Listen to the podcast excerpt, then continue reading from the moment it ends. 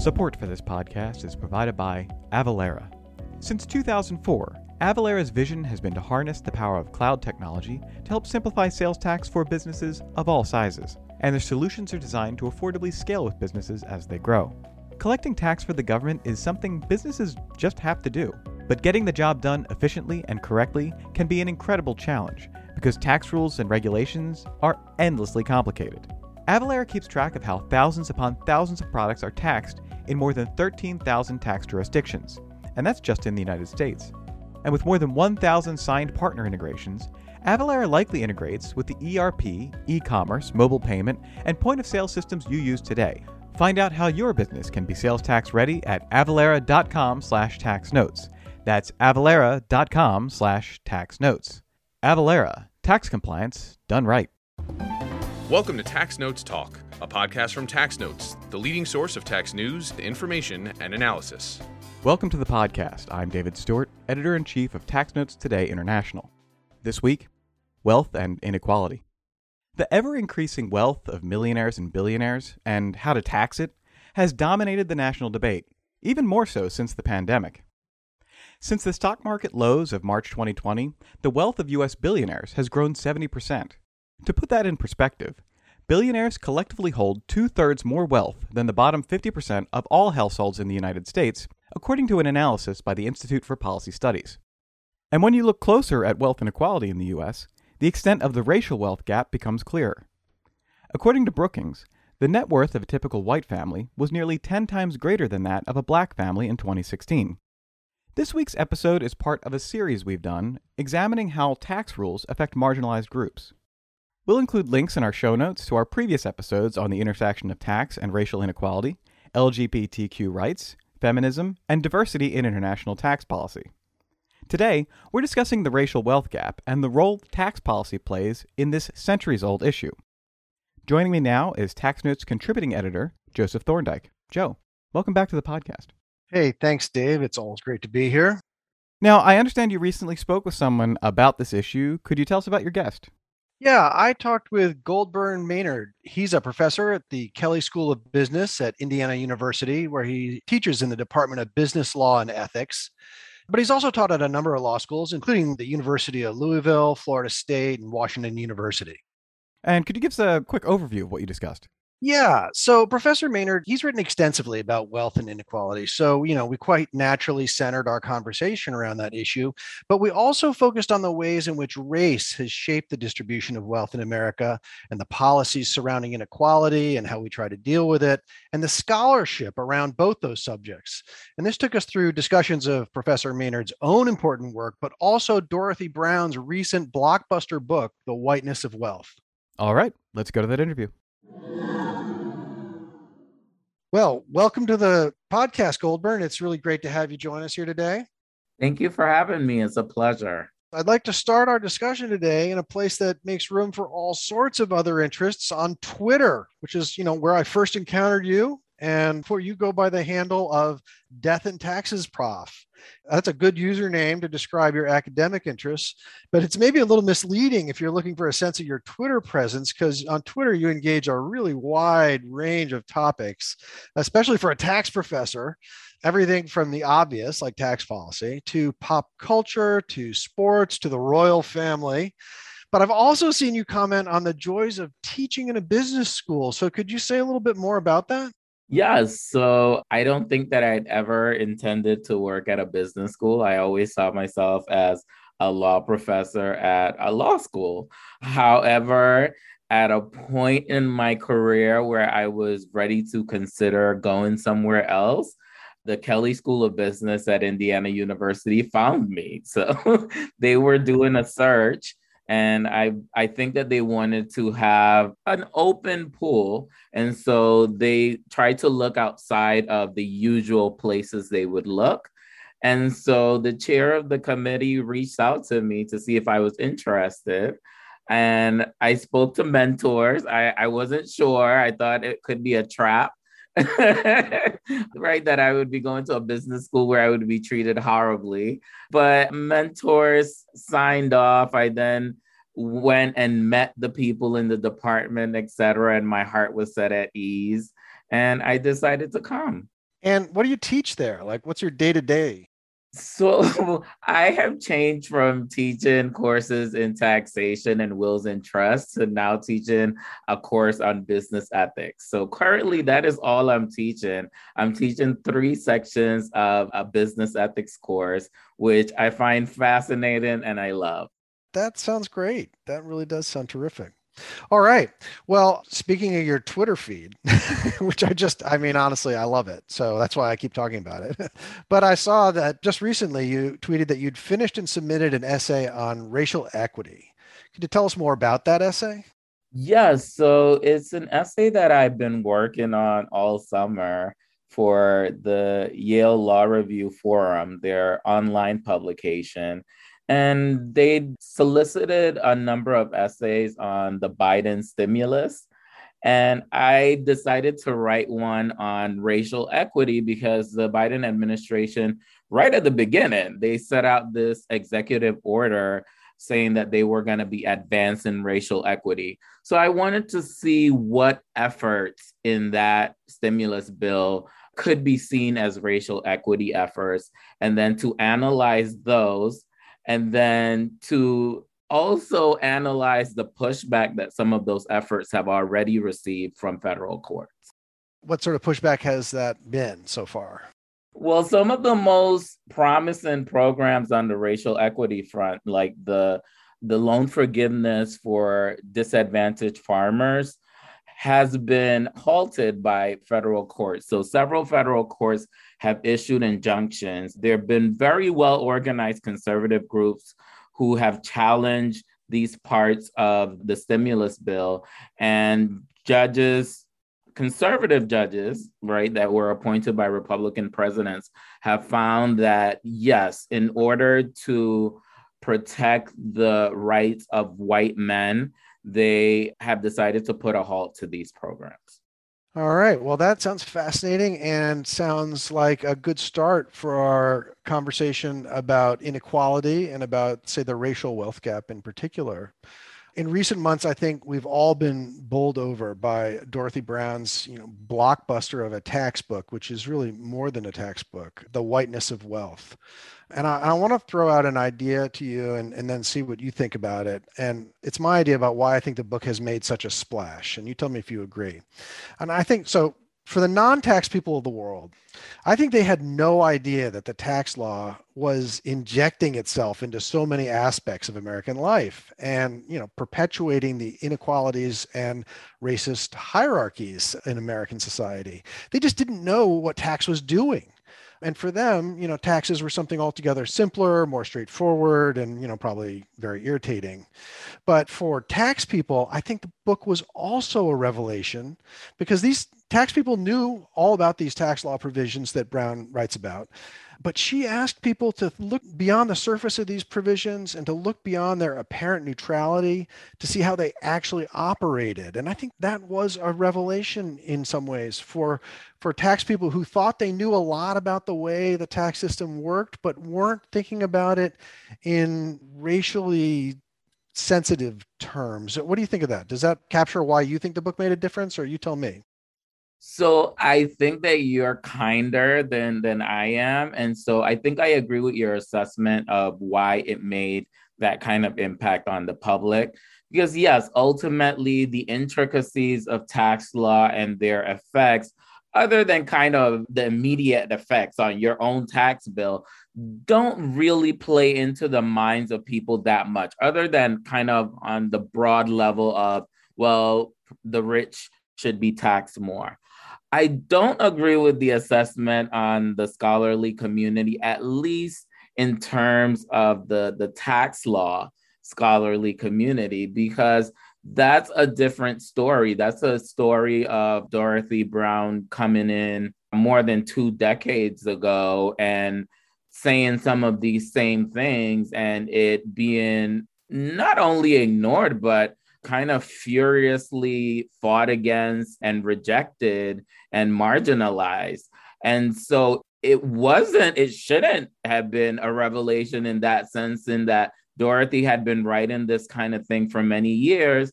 And as she tells the story herself, she in some ways had to leave the tax world and even law academia to find sympathetic ears. So it's fascinating because, yes, it's, it's in this sense of having to leave your home to be loved, and then for those at home to respect you. And that's kind of what's happening now. It's coming around full circle where people who rejected her work and of course, there's been a generation of scholars since then, right? There are also newer scholars who accept her work, but there are also older scholars who are now accepting some of her work because people outside of tax have accepted it.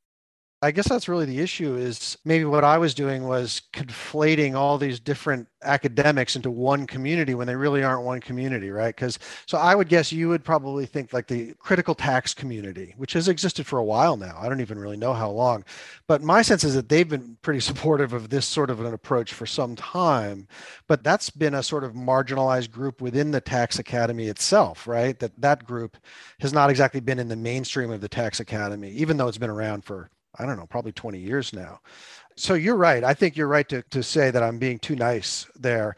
And that probably, honestly, that may reflect the fact that I'm not actually a member of the tax legal community. You know, I'm sort of, I sort of uh, pretend to be, but I'm a historian.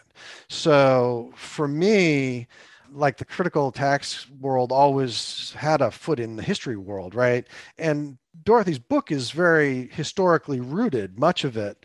And so it's very easy for me to look at tax and my head goes to the history part. And the history part is always contextualized in these social issues.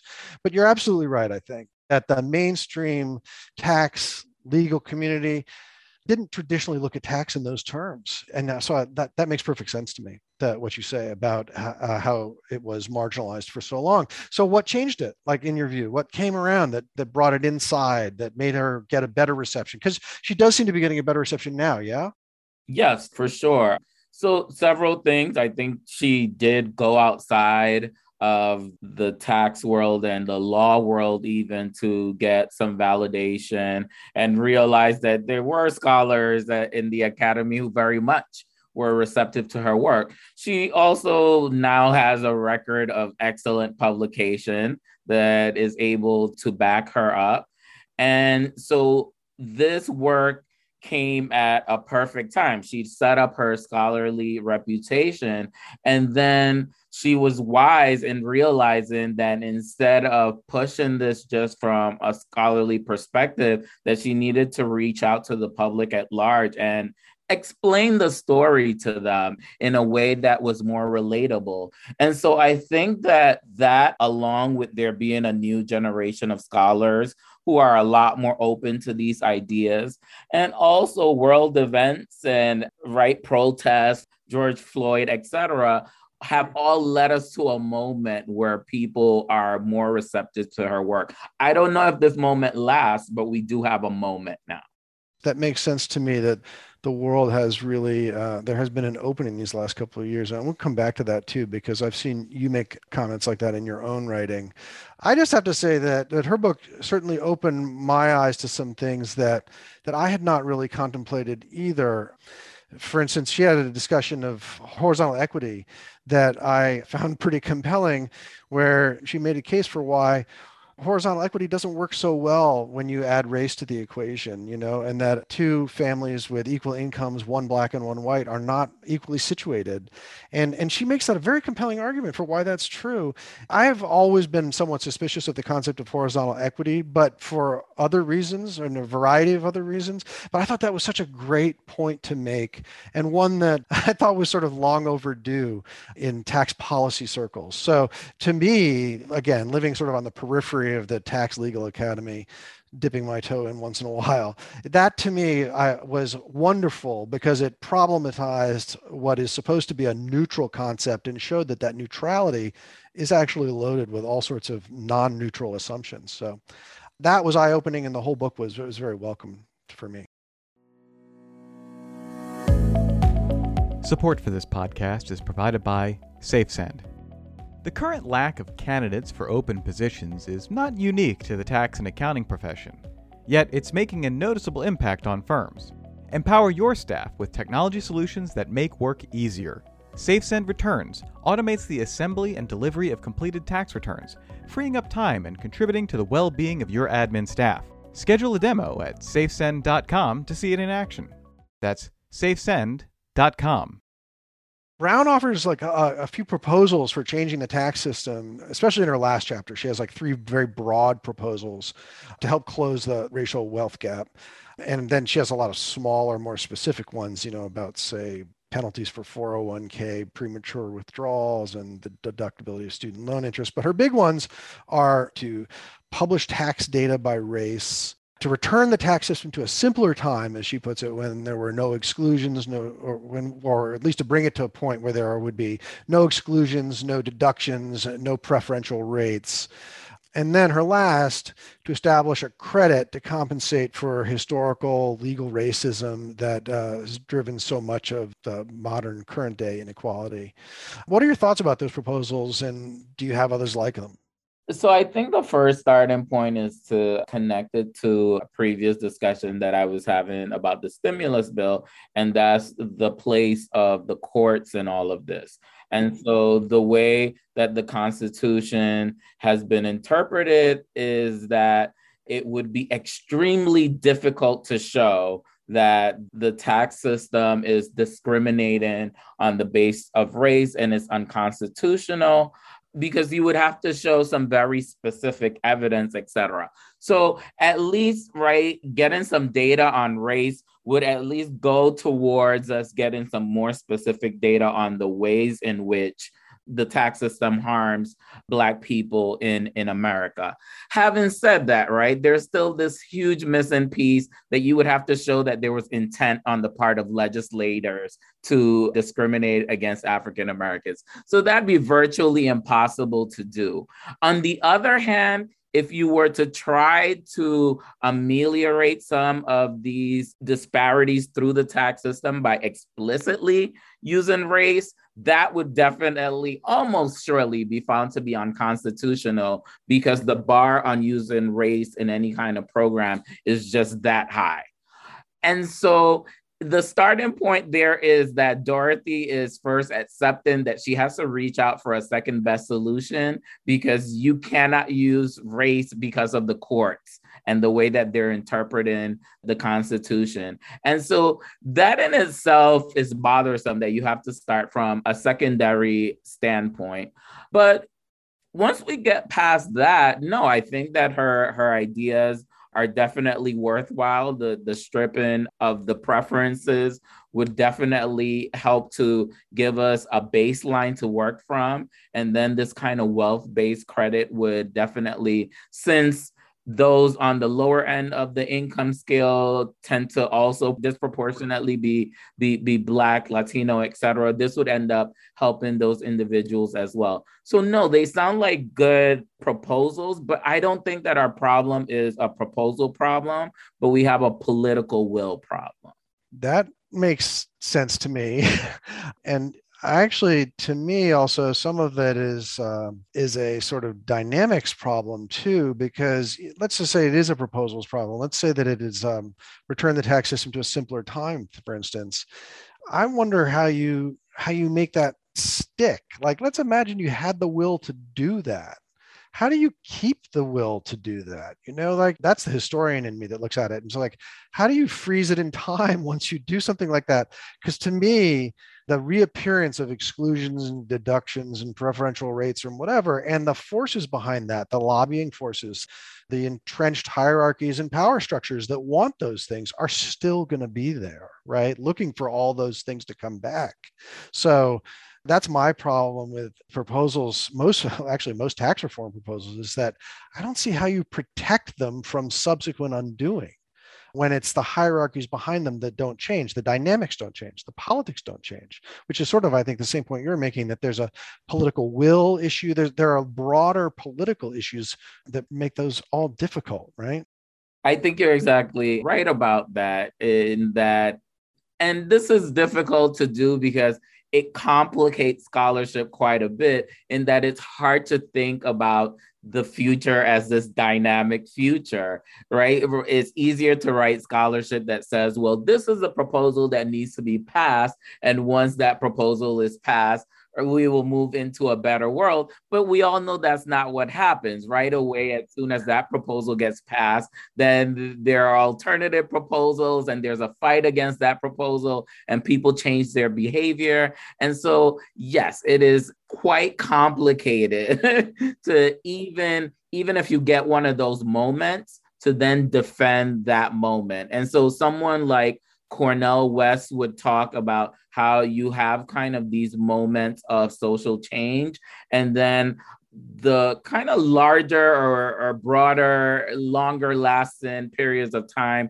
are kind of defensive periods where a lot of the work that you're doing is to try to defend some of what you were able to accomplish during those moments. This is starting to sound sort of depressing because it reminds me of a line you had in your you had a recent article on a different non-tax topic. It's Black Queers in Everyday Life that was recently published in the Tulane Journal of Law and Sexuality. And you had this line in there that really resonated and said that the persistence and durability of the American caste system continues to amaze and horrify me. And I was like, wow, that's depressing. And not that in any sense wrong, really, but just depressing, right? And you also say that there are moments of encouragement you've had in the last couple of years but it's a little hard to see like what's the way forward? Do you have a way forward given those that persistence and and that durability? Do you see a way forward? So i think that ultimately i'm still a, a black scholar and i come out of a tradition that is used to dealing with some pessimism and impossible odds. So it is not that I necessarily carry my work forward because I feel like tomorrow, next year, or even in a decade, these things are necessarily going to change.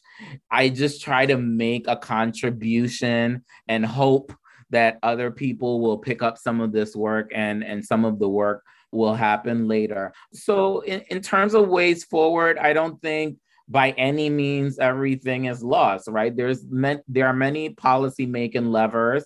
And so for example the executive is still very much committed to trying to do some things on their end in terms of changing rules changing the ways that they sign contracts etc to ensure that there is more racial equity. And so I don't think, yes, the courts very much are standing in the way. And yes, 60 votes in Congress stand in the way. And yes, there are many voting shenanigans happening right now that are bothersome. But on the other hand, there is tons of energy and there is a more robust discussion happening right now about wealth inequality and fighting wealth inequality than there has been in my lifetime. So there's still some hope there beneath it all. I mean, that makes perfect sense to me because I do think that it's very easy to get overwhelmed and by, when you look at current politics and think oh nothing ever changes right? And yet we do lose sight of how much things change. And it seems to me to just to go back to that inequality issue that you raised and the, and this sort of new focus on inequality that we do have now. And I, it seems to me that that focus is at least 20 years old and that it has been building over those 20 years. It does seem to me that some of your work that you've done on the estate tax for instance or on wealth building does sort of point a way forward or what might be a way forward. So I'm thinking particularly as let's say your article on perpetuating inequality by taxing wealth, that article from 2016. And you look at the estate tax and try to explain why it's proven such an easy target for those who want to repeal it and also why it's proven to be so unpopular with voters, or at least apparently unpopular if you put stock in poll data, which I think we should actually.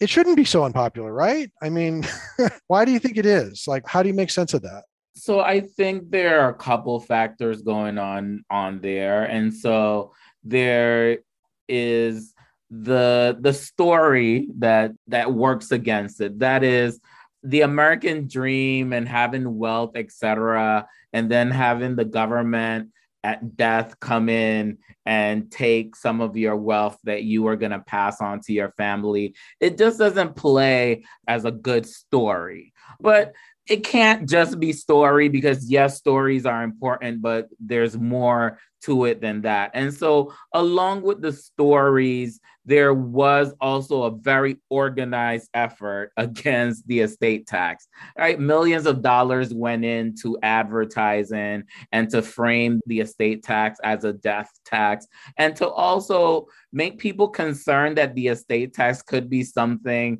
that could affect their lives even though it only affects the lives of 0.01% of families in the United States, et cetera. And so work was put into that as well. I think the third thing that goes into it as well is politicization and polarization in, in the United States. And so you can throw in the least controversial issue, but once you throw it into the grind of politics, it suddenly becomes something that turns into a 50 50 or a 60 40 issue. And thus it becomes that much more difficult to try to overcome that kind of a logjam there. And so I think several things have worked against the estate tax, despite the facts seemingly being in the favor of the estate tax.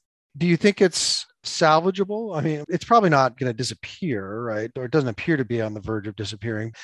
So I guess like to frame it a little bit differently, is it an important tool for dealing with inequality? And if not, could it be made one? I mean, what role for it do you see going forward and how do you get it there? I think that it remains important in several ways. One, because it's constitutionally sound. Any new wealth tax, regardless of how clever they're, they're right? We can look to there being some kind of constitutional challenge. And we can't just rely on precedents. The court today looks very different than it once did before. So it could be that a wealth tax would be deemed unconstitutional. We already know the estate tax works. We also have over a century of the IRS dealing with efforts to escape the estate tax and to evade the estate tax. And so all of that experience can be used to shore up the estate tax. So while I don't think that is playing a major role right now, I think it could easily be made to play a, a better role, and that there are tons of proposals to help it play a, a, better role. I, I think that we could save it, for example, by having a more concerted campaign on the other side to show that the estate tax doesn't hit very much people and that we have made provisions for farmers, small businesses, etc. But I think part of the problem is that Democrats haven't showed much of a willingness to, to fight very hard for making it a better tax. They've shown some fight for keeping it around, but not necessarily for making it a better tax. And I don't think that scholars have worked very hard on keeping around the estate tax. That is, I think right now it's a lot more sexy to talk about a wealth tax or some other kind of tax. I think that's true it's striking to me that so many people ignored the estate tax for so many decades you know just took it for granted that it was there and it would be fine and they didn't you know they didn't adjust the exemption for instance for ever for decades and decades. And and i think it really ultimately left the tax sort of vulnerable to attack when the time came when the forces against it were ready. It was in a sort of weakened state and it was a pretty easy target. But what you say is right. It's not a very, it doesn't have the uh, cachet of a wealth tax, even though, as you also point out, the wealth tax is going to have a pretty rough time in the courts by uh, almost any almost any account you know like there are people out there arguing that that it's constitutional and they may well be right but it's hard to imagine that this supreme court is going to believe that it's constitutional, whether or not you could make a plausible case for it being constitutional. I just, as a matter of politics and, and of legal politics, it's just, it's a little hard for me to imagine. Support for this podcast is provided by the University of California Irvine School of Law Graduate Tax Program.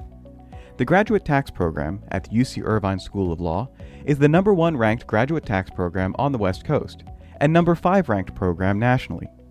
It offers a unique curriculum that gives students a chance to develop both deep knowledge and the practical skills needed to practice law both here in the U.S. and around the world.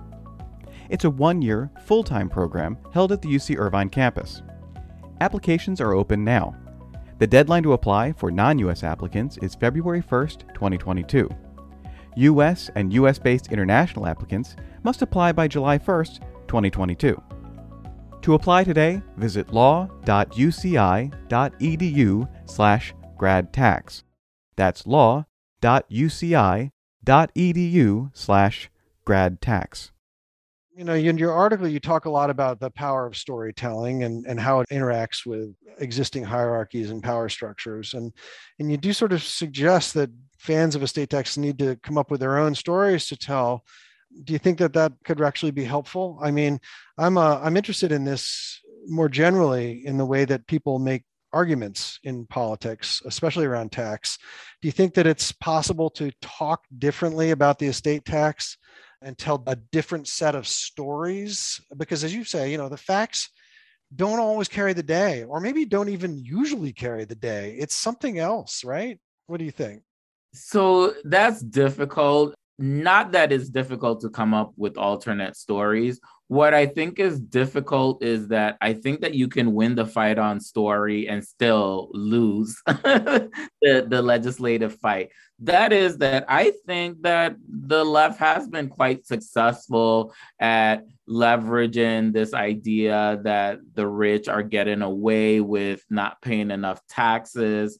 And I think that it generally pulls well. And yet the 2017 tax cuts were still passed despite that kind of public sentiment. And so it's not that I don't think that the the story of the estate tax couldn't be changed is that as we were talking about earlier there are other dynamics and other hierarchies uh, and other interests that very much are playing a part and will continue to play a part even if something changed about the estate tax yeah. So it's not all, we shouldn't exaggerate the importance of democratic pressure on the formulation of tax policy, I guess, small d democratic pressure, right? That a lot of that gets determined, voters be damned, right?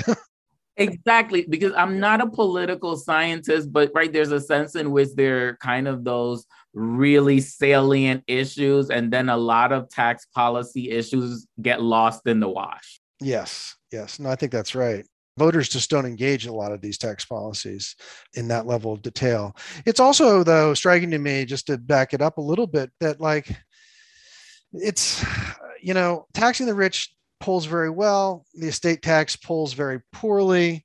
I don't really feel like Democrats and supporters of the estate tax more generally, because we shouldn't conflate those two. there are a fair number of Democrats who don't like the estate tax, a fair number of pivotal Democrats who don't like the estate tax. But defenders of the estate tax haven't really wrestled that to the ground yet, you know, that they sort of take for granted. And this is again sort of like focusing on the facts thing, overt focusing on the facts. They're like, well, you people like taxing the rich. Why don't you like the estate tax? And I feel like a lot of estate tax supporters can never get beyond that conundrum, right? They just say, like they get puzzled by that.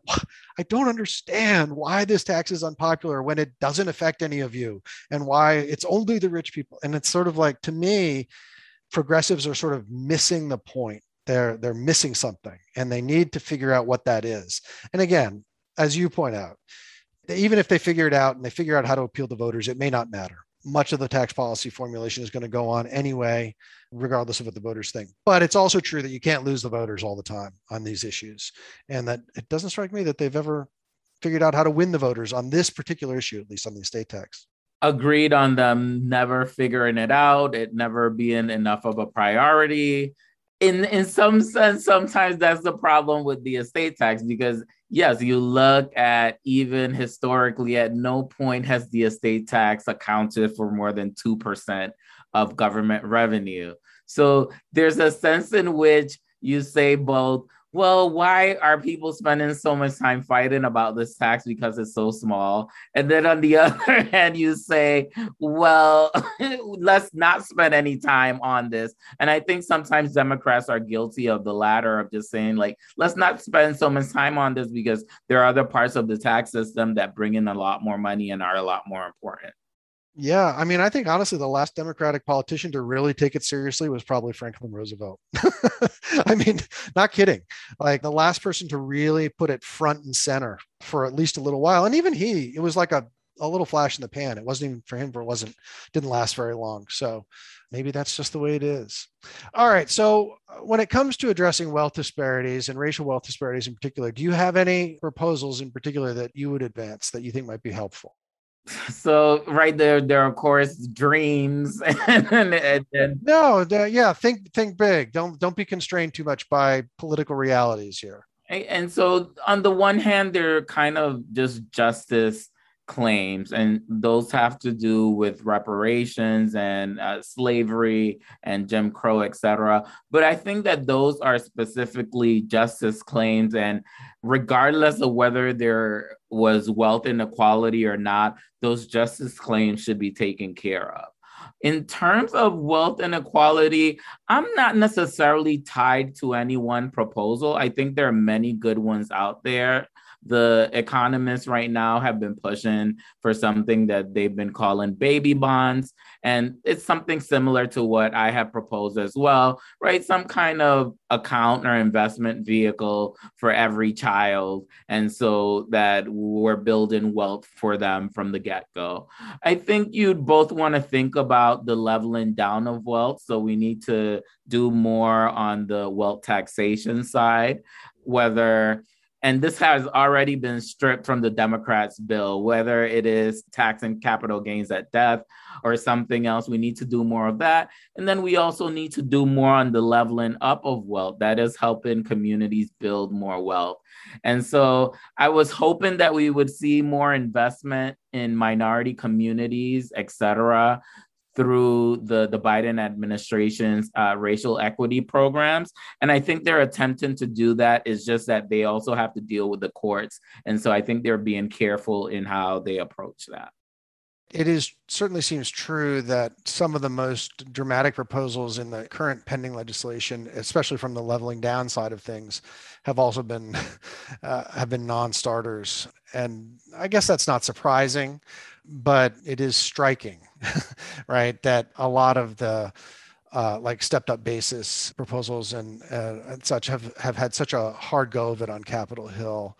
It also, the way that the political cycles work, it just makes you think that, okay, so that's probably it until 2025 because the way it's playing is just like the first year in the presidency that they can pull off something like this. Yeah, no, no, it's uh it's not easy. And of course, these are extremely narrow margins on the Hill right now, which probably made it a pretty heavy lift from the beginning, but it is going to be a hard sell. And, and I think as Dorothy Brown's book makes clear, and as your own work makes clear, and th- these things are always going to be a hard sell because the structures supporting the existing hierarchies are powerful, right? And so, it's not ever going to be easy to disrupt them.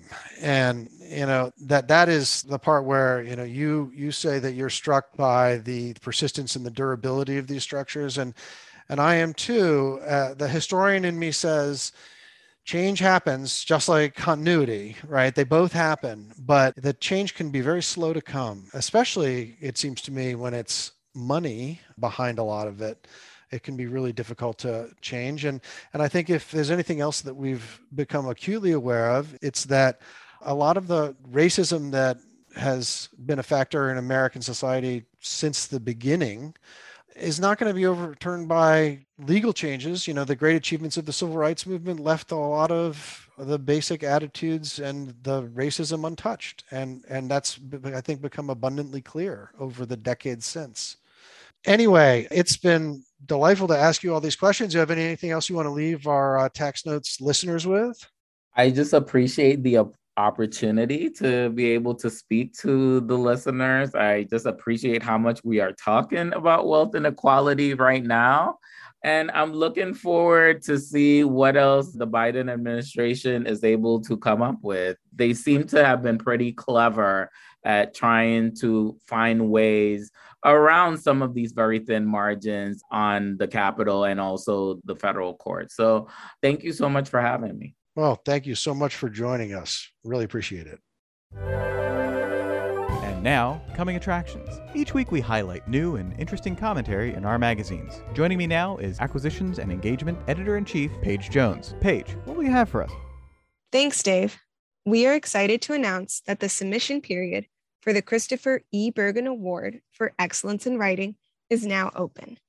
This annual award recognizes superior student writing on unsettled questions in tax law or policy.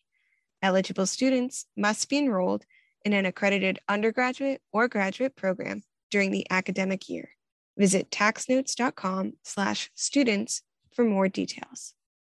Also, in Tax Notes Federal, Jesse Hubers argues that when co owners hold property in a partnership, the drop and swap technique offers a viable means to facilitate a Section 1031 exchange for some partners, while allowing others to cash out of the investment and part ways.